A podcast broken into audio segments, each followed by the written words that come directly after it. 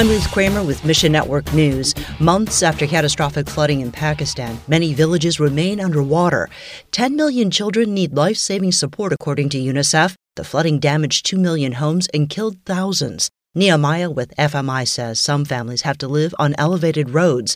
Many children have been forced into labor or marriage. Many FMI partners work in the flood zone trying to reach their congregations, pray they'll be able to share the love of Jesus in the crisis. And last month, we reflected on the highlights of 2022 with Ron Hutchcraft of Ron Hutchcraft Ministries. Today, we're looking at the possibilities ahead. Hutchcraft says you can take three lessons they've learned in ministry and apply them to your life. First, listen well. God wants you to know His will. Second, trust and obey. And third, watch for opportunity. The Lord may want you to partner with a group like Ron Hutchcraft Ministries. Find your place in the story at missionnews.org. Mission Network News, a service of One Way Ministries. I'm Ruth Kramer.